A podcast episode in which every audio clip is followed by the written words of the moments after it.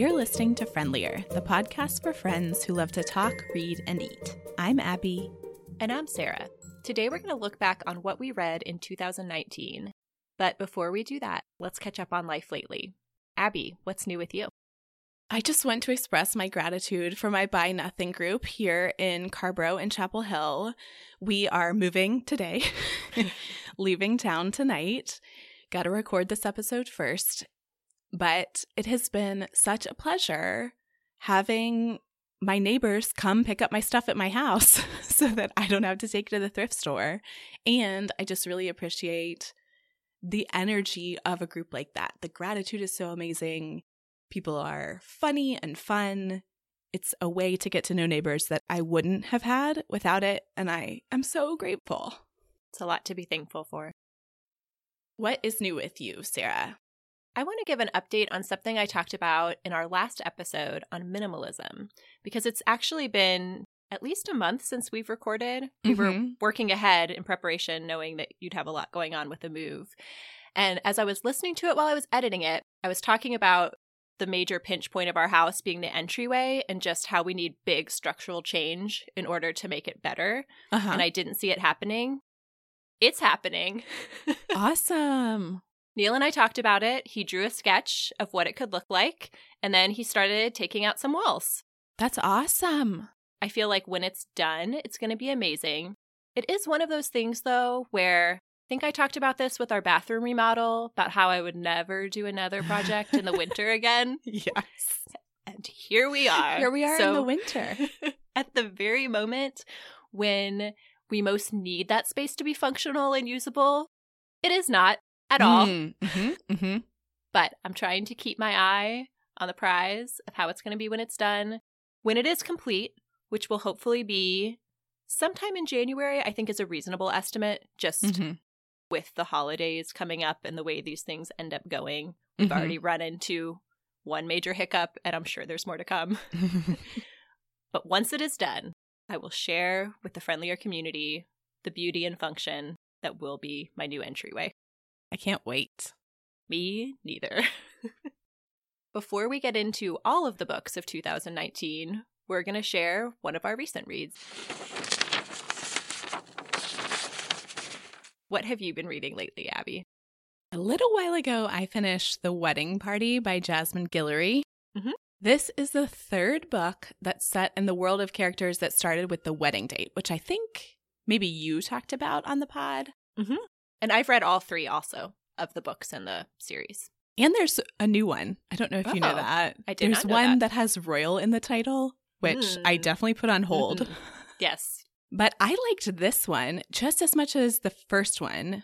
The middle one, the proposal, was not my favorite, but Mm-hmm. the wedding party might be my favorite so far. Hmm. It's about Maddie and Theo, who are both best friends with Alexa. So Alexa is the one of the protagonists from the original, and she's getting married in this book. So that story has continued sort of off page, and then we get to dive back into it.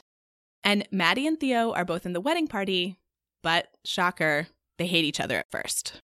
So I have been learning a lot about romance tropes from the Hot and Bothered podcast. Yes. And this book features the enemies to lovers trope, and it's totally great. I also liked about this book that it is more realistic than The Wedding Date in that the two main characters actually live in the same city. Mhm. So they have to work things out, and it's less like taking vacations to see each other and having Right. these amazing times away, and more, a little bit more realistic about what a real relationship would be. hmm And that they've known each other for a long time, even if they were enemies then. That also felt more realistic than randomly being put together with somebody and then falling madly in love. Yes, a hundred percent, which is what happens in both of the preceding two stories. There really wasn't much that I didn't like about it. It's a very solid romance. I like the characters. It's a quick read. I was looking at reviews last night in preparation for this episode, and because I follow Roxane Gay on Goodreads, her review Mhm. of this book came up, and she made this hilarious point that the characters order pizza all the time. Like All the time. maybe 10 times or maybe more Mhm. in the book. Yeah. Which is not a dislike, but it's just something funny to watch out for if you do read it. And all of her books, they eat a lot of food. Food is a central part of all three, and I love that about them. Me too. That's one of my favorite things about books. though sometimes I don't like it when I'm reading it and I'm hungry. So Mhm. if you want to pick this one up, pick up a good snack, maybe pizza, You'll be all set. and enjoy. what have you been reading, Sarah? I read The Gifted School by Bruce Holsinger, and I randomly found this at the bottom of one of my news summary emails that I get. They had this book recommendation, and I was hooked by the description. It is about four friends navigating parenting and life in fictional Boulder. Mm. A new public school is slated to open for gifted children, and drama ensues as all the parents try to get their kids in, and how that effort is influencing the relationships between the parents, the relationships between the kids, all of it. It draws you in immediately.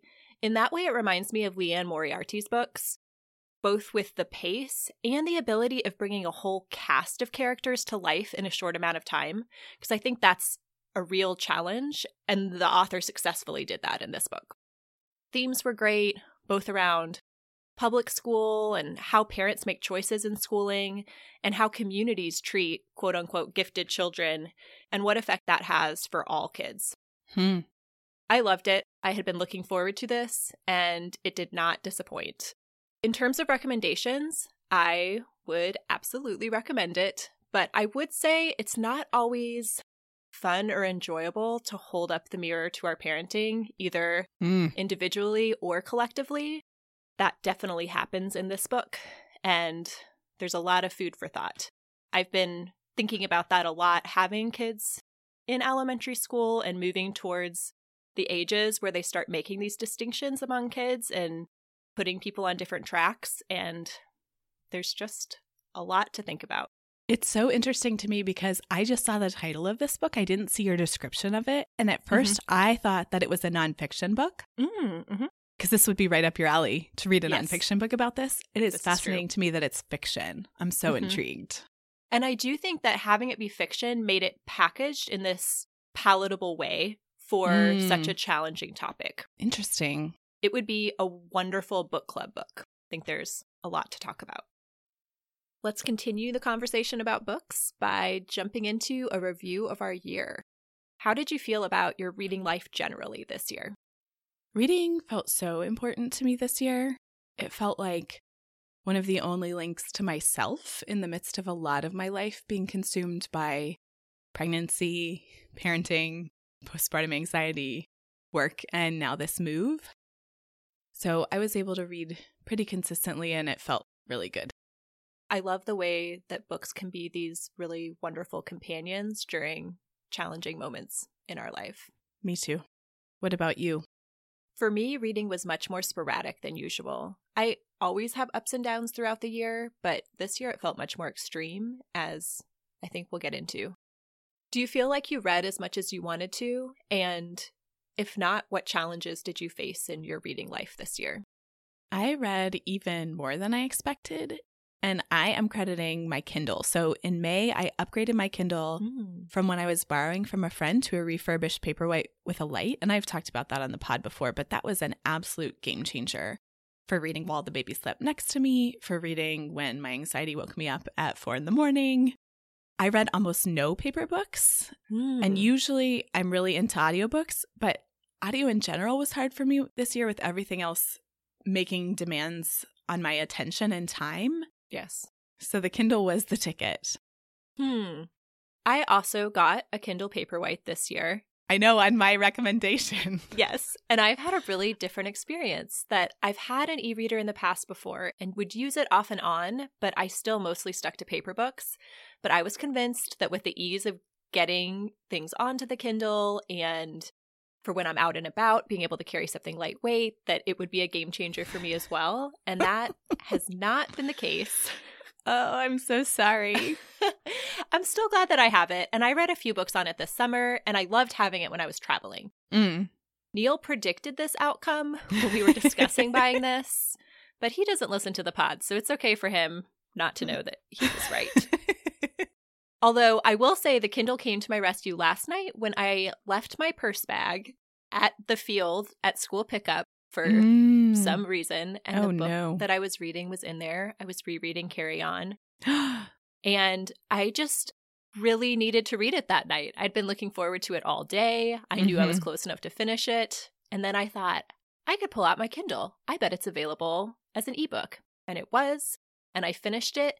And when I pulled out the Kindle, I assumed I would have to charge it. And it still had a 64% charge. And I hadn't used it in two months. So That's amazing. definitely a positive for the Kindle. And maybe I just need to find better ways to incorporate it. I think there's certain books I love on it fantasy, romance, easy reading, I like in the Mm. Kindle format. But Mhm. things that require a little more brain power from me, I really like the physical book. And I'm not sure exactly what it is about that, but there it is. So we often talk about reading slumps right here, but because my Kindle was so amazing, I didn't have any reading slumps. What about you? Did you have any of those this year, Sarah? I did. I was reading really steadily until I was diagnosed with cancer. Mm-hmm. Then I switched over to voraciously reading online forms and studies as I tried to chart the path forward. And I thought after I had surgery and was laid up in bed that that would be a time ripe for reading stacks of books. Mm-hmm. Turns out I wanted to read nothing. And so that was my first major slump was the whole month after my surgery. I mostly just watched TV and didn't really get back into it until I was feeling better. I think it felt like too much effort to even have to create images in my mind and hold on to a story. But like you'd mentioned earlier, I think that one of the things that helped me feel back to myself was when I started picking up books again, and Mhm. that that felt like reconnecting with this really important part of myself Yeah. through the summer I was reading a lot again and then in the fall I wouldn't call it a slump. I would just say it's a slowing down as I've adjusted to working part-time. E went from full day school back to half-time. I'm reading consistently. There just feels like there's limited hours to fit it in, so I'm not getting through quite as many books as I did at the start of the year. Hmm. What about surprises in your reading life? Are there any books you expected to love but didn't, or genres that you were particularly drawn to? I love that we look back on our reading lives like this because Mhm. I had not realized how many series I read this year. Ooh, interesting. I started and finished several new series, picked up the latest books for other series that I love. So, three highlights the Lara Jean books by Jenny Han, which I talked about probably in January. Mhm. The Temeraire books by Naomi Novik, which I talked about the first one of those. And the Lady Sherlock series by Sherry Thomas, which I've also talked about. But I think I read maybe six total series in full Mm-hmm. and then picked up the latest ones from series that are ongoing. So that was so interesting. And I was thinking about why that is. And I think that it was something about having familiar characters, storytelling style, and consistency that just really worked for me Mm-hmm. in the midst of all the sort of life stuff that was happening. Mm-hmm. It was really nice to know what to expect in my reading life. It was really nice to know that if I picked up a book, I was probably going to like it. Mm-hmm. So once I found a series I liked, I just charged right through. just really surprising. It feels really comforting, I think, to come back to those characters and places. Exactly. Along those lines, though, I expected to love Wayward Son, but as I talked about in our last episode, I really just liked it. It wasn't Mm. amazing. In terms of genres, my genres are pretty consistent year to year. Fantasy and romance are tops, as usual. it's hard for me to find a lot of patterns or themes in my reading when I looked back. I found my books to be all over the place, which is fairly typical for me. I read several solid nonfiction, lighter fantasy and romance. Our book club books tend toward more literary fiction. Then I also went through a couple nonfiction phases of breast cancer books and memoirs. And then also in the early summer, I was very into reading about reading and screens and our kids and the Hmm. interplay between all of that. Interesting. In terms of other surprises, I've recently started using playaways for myself and Mm. loving them. So, for listeners who may not know, it's a small MP3 player you get from the library that just has one book preloaded on it. So, you put in a battery, plug in your headphones, and then listen to the book.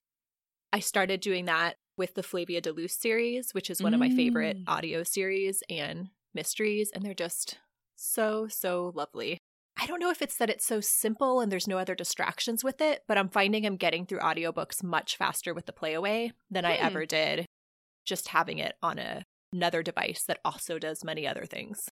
Yeah. I mean, it seems like if it's only doing that one thing, there's no way you can get a text on the playaway while you're reading it. That is accurate.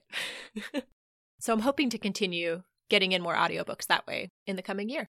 I like that idea. Both of us use Goodreads to track our books, and we also have participated in the Goodreads Challenge for several years. What was your goal for this last year? Did you meet it? And what are you thinking about as a goal for next year?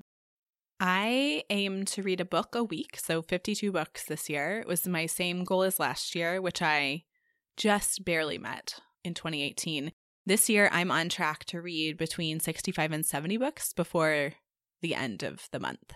And I remember when we were doing this episode last year, you talked about how you weren't even sure if you would make the goal with all of the upheaval coming in your life. It's so true. That is honestly one of the biggest surprises is how much I read at all. Mm-hmm.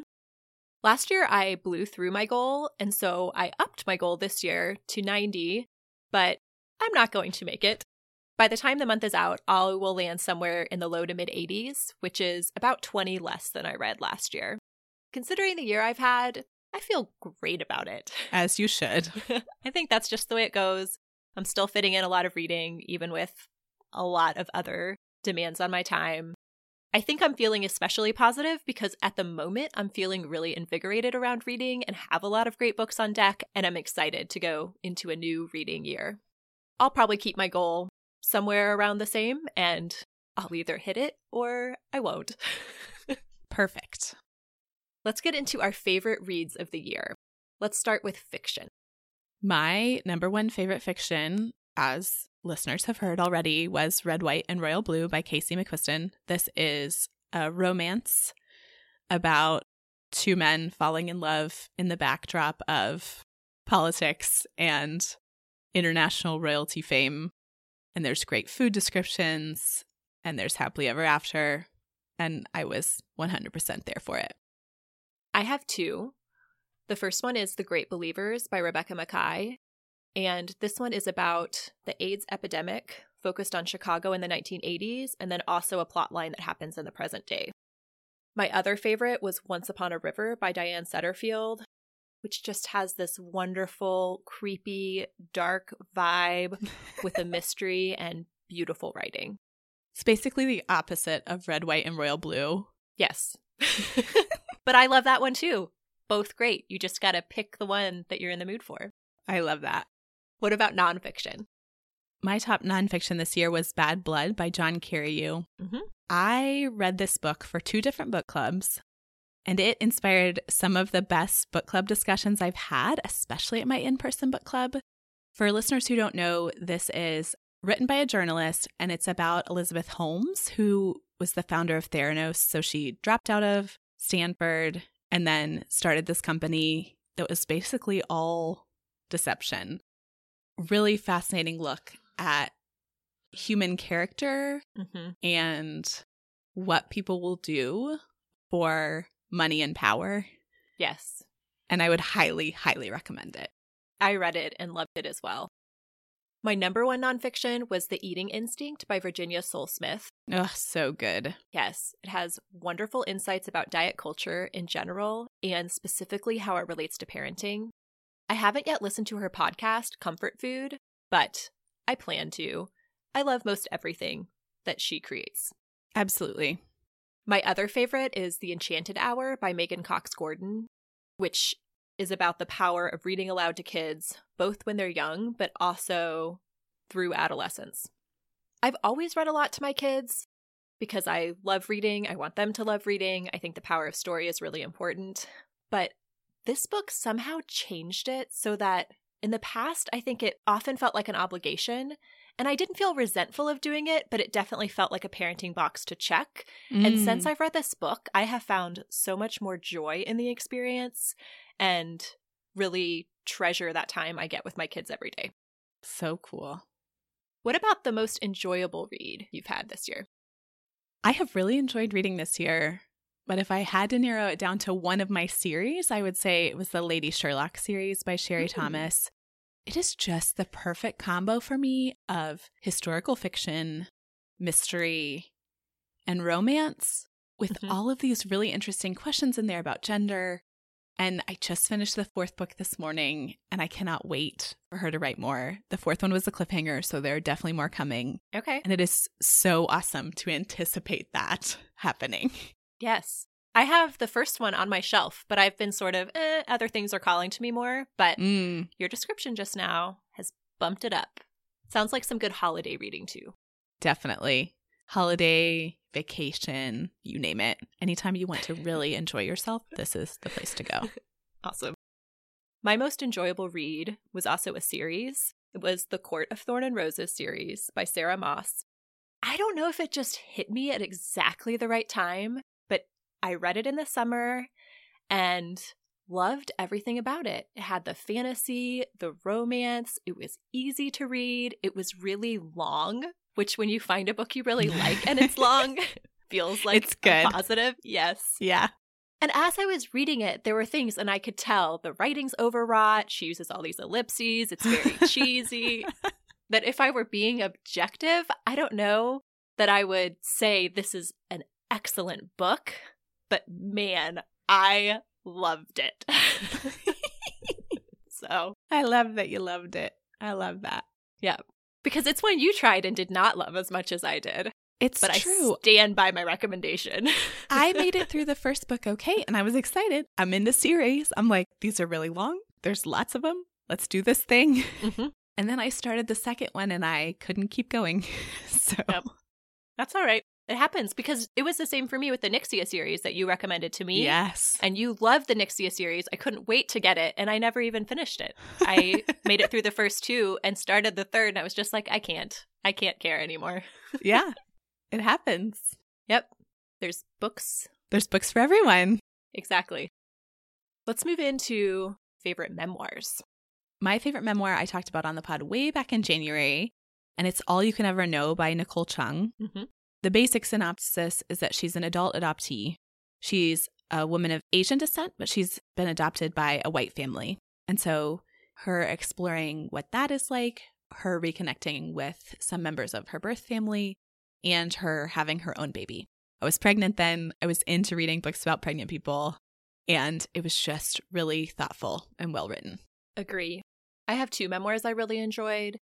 One is Flat by Catherine Guthrie, which I just talked about on the podcast. It's a breast cancer memoir. I also read On Living by Kerry Egan, which you talked about on one of our very first podcast episodes. Mhm. And it had been on my list. And then it really called to me after being diagnosed and wanting to read someone's thoughts about the human condition and about life and death. And she speaks both about trauma that she's been through and what she's witnessed being a hospice chaplain. Mhm. And it's just beautifully done. And I continually think back on the insight she offered there. So good. What was your favorite audiobook this year? Hands down, it was Becoming by Michelle Obama. Also loved it as a memoir, but it really shines as an audiobook because it's her reading it. And so hearing all the things in her voice was just so priceless. Yes, I read that one, but I can see how it would have been even better as a listen. Definitely. My favorite audio are ones I've already mentioned with the playaways. They're the Flavia de Luce books by Alan Bradley. They're mysteries set in the 1950s in Britain, based around Flavia, who is, I think, 10 when the series starts and is very into chemistry. And there's a mystery Mm. every time. It's very clever. The language is hilarious. I am not sure I would like these as much as regular books Hmm. because every time I'm listening, I just think, I don't think I could recreate that in my own mind the way the narrator does. That's so cool. Highly recommend. That's really the perfect audiobook where it's not just that it's easier to listen to it Mm-hmm. than to read it yourself, it's that you really gain so much from the experience by listening as Yes. opposed to reading. Yes. Because I don't listen that often because it usually is harder, but I Right. make the time for the Flavia books. Let's look ahead to 2020. Are there any things in particular that you're looking forward to, or any challenges you're anticipating, or anything else relevant to your reading life that you'd like to share? I think 2020 is going to be a great year for reading. I'm really excited, particularly about Elizabeth Gilbert's new book, City of Girls. Hmm. It came in once for me on Kindle, but I had too many of the Temeraire books on my Kindle that were going to expire if I turned on the Wi Fi. uh-huh. So I couldn't download it, but I'm on the list and slowly moving up again. So it's bound to happen next year. Excellent. And then my aunt, Mary Dunewald, wrote a cancer memoir called Fine Thanks that was published this year. And I have it in hard copy and I am planning to read it over the holidays. I am most looking forward to The Heir Affair, which is the sequel to The Royal We. Oh, yes. Cannot wait. I think it might be worth a re listen for that oh, yes. before Definitely. the new one comes out. I mean, it's always worth a re listen, but now you have even more of a reason to do so. Absolutely. In terms of my general reading life, as I said, right now I'm feeling really excited, looking forward to fitting it in. I feel great about where I'm at with reading and hope that there aren't as many hiccups as there were in this last year and that it's a little more smooth sailing. I hope that for all of us. Indeed. Let's end, as we always do, by sharing something we've been eating lately. I will start by sharing a pie I made for Thanksgiving this year.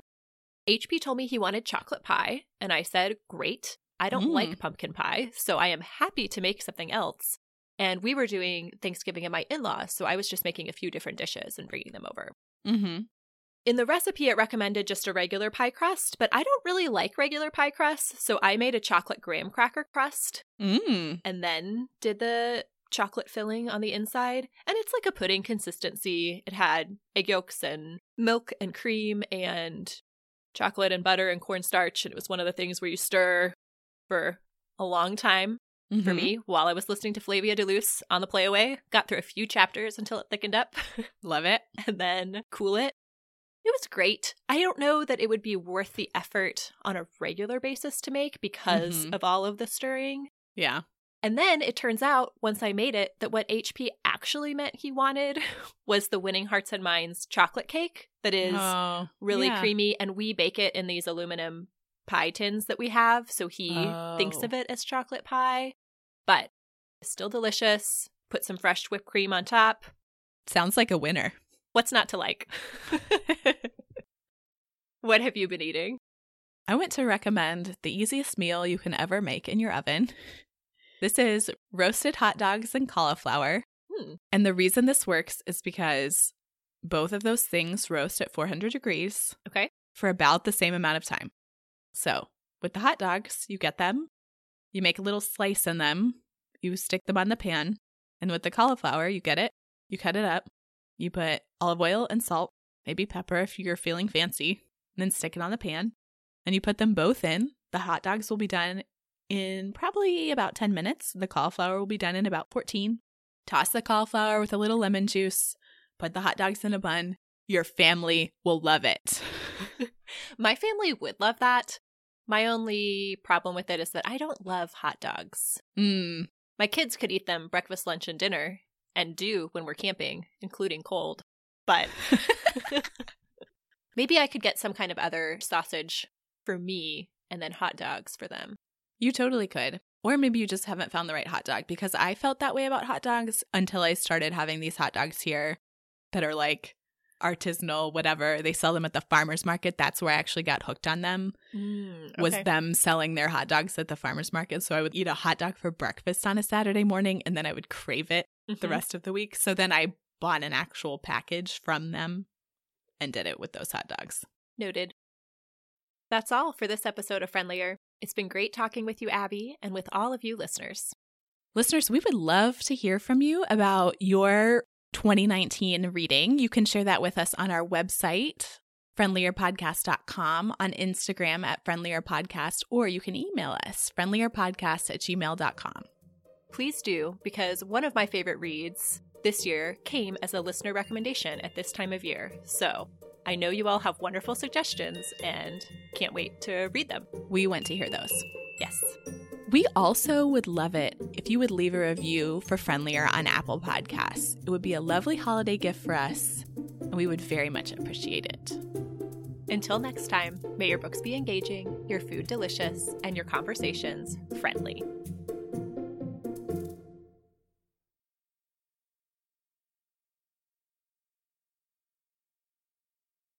And I don't think I took a before picture, so I can't even do before and after pictures. Neil just took out walls. Um, what can you do? Yes, it has wonderful insights about diet cultural in general. I don't think I said that right. You said diet cultural. I knew something was wrong. Okay.